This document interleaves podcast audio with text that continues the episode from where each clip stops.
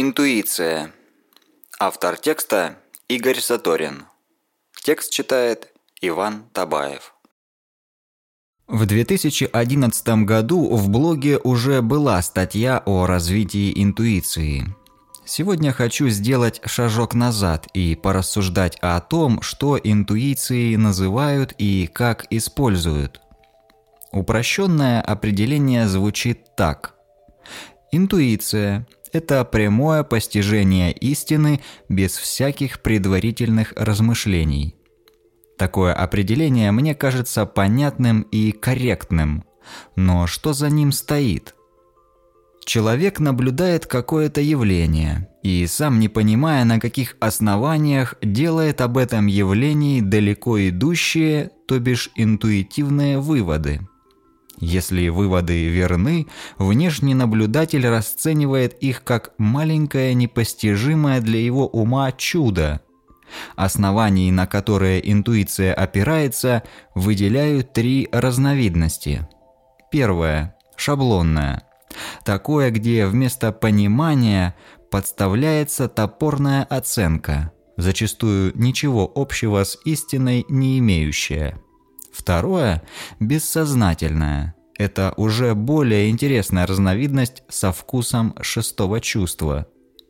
Третью разновидность, за неимением толковых пояснений, остается зачислять в разряд чудесного и молча констатировать – невозможное происходит. Шаблонная интуиция – это суеверие, предрассудки и стереотипы. Если Ваня обидел, значит все Вани сволочи. Отсюда же все женщины коварны и меркантильны, а мужики похотливы и грубы. Вот видит мужчина прекрасную женщину и типа интуитивно чувствует, она хочет моих денег. Казалось бы, мгновенный вывод без всяких рассуждений, и самому рецензенту он может казаться интуитивным и правильным, будто судьба осторожно предупреждает об угрозе. В действительности это лишь суррогат интуиции, готовое мнение, основанное на иррациональном самовнушении – в эту же группу можно отнести так называемый эффект Барнума, которым успешно пользуются астрологи, гадалки и предсказатели. Проявляется он, когда реципиенту выдается некая важная, но расплывчатая и общая информация о нем самом, которая легковерно принимается всерьез. Дело, видимо, в том, что себя мы толком не знаем – но верим, что где-то это важное знание все-таки есть. Возможно, в потаенных скрижалях судьбы, которые раскрываются особенным людям, наладившим беспроводную связь с высшими силами. Другой фактор – это избыточное значение, которое мы придаем любой информации о себе – и если использовать туманные фразы, на которые направлено такое вот жадное внимание слушателя, они почти неизбежно находят какой-то отклик в его душе. Вот, например, пару слов о вашей персоне прямиком оттуда. Вы особенный, необычный человек.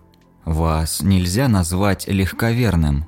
Вы бываете активны, но порой предпочитаете закрыться и отдохнуть от общества – Ваша жизнь нелегка, а путь непрост, но приносит мудрость и знания. Вы пребываете в плену зависимости от любви и одобрения окружающих. В прошлом вы серьезно ошибались, но выносили уроки. Вы на самом деле добрый человек, просто вам не везет. Время исцелит все ваши раны – если вы проявите настойчивость, то добьетесь успеха и планы сбудутся. А через три месяца вас ждет приятный сюрприз.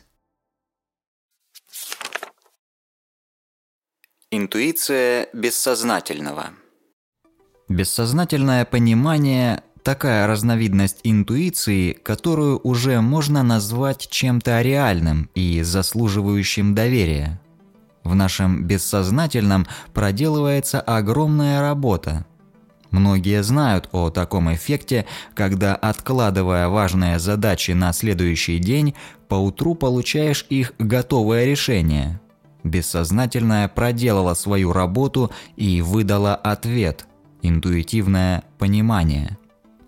Иногда такая интуиция работает мгновенно – Смотришь на человека, а в голове в это время производятся десятки измерений – жесты, мимика, интонация, речь. А в какое-то мгновение все сходится. Да он же врет. Или да он же хочет в туалет. Или а ведь я ему нравлюсь.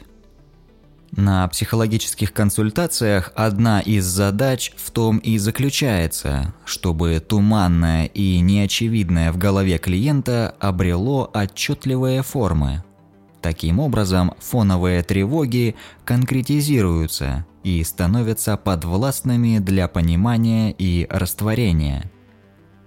Бессознательное понимание наглядно проявляется в сновидениях. Например, в быту у нас могут быть какие-то невнятные сомнения, идущие беспокойным фоном, которые поверхностный ум не в силах расшифровать. А ночью вдруг снится конкретный человек в конкретной ситуации, которая конкретно выражает то самое фоновое неясное беспокойство. Классический фрейдовский пример – когда праведной женщине нравится чужой супруг, а она в силу праведности свои неправильные чувства, идущие в конфликт с позицией личности, от себя же прячет, то бишь даже не подозревает о своей порочной симпатии. Во сне подавленное переживание может раскрыться так, что поутру праведнице становится стыдно – Пророческие сновидения могут быть выражением бессознательных переживаний. К примеру, днем мы можем безотчетно подмечать неуловимые признаки раздражительности партнера, а во сне уже снится супружеская ссора, которая может пророчески предвещать реальную. Никакой мистики в таких вот вещих снах нет – Просто бессознательное схватывает больше, чем поверхностный ум. Однако надежным источником информации собственные сновидения считать не стоит. В бессознательном живут не только неявные девственные отражения жизни.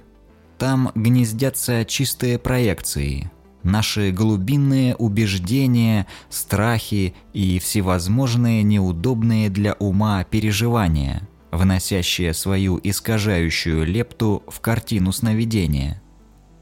На progressman.ru толкованию сновидений посвящена отдельная статья «Мир снов».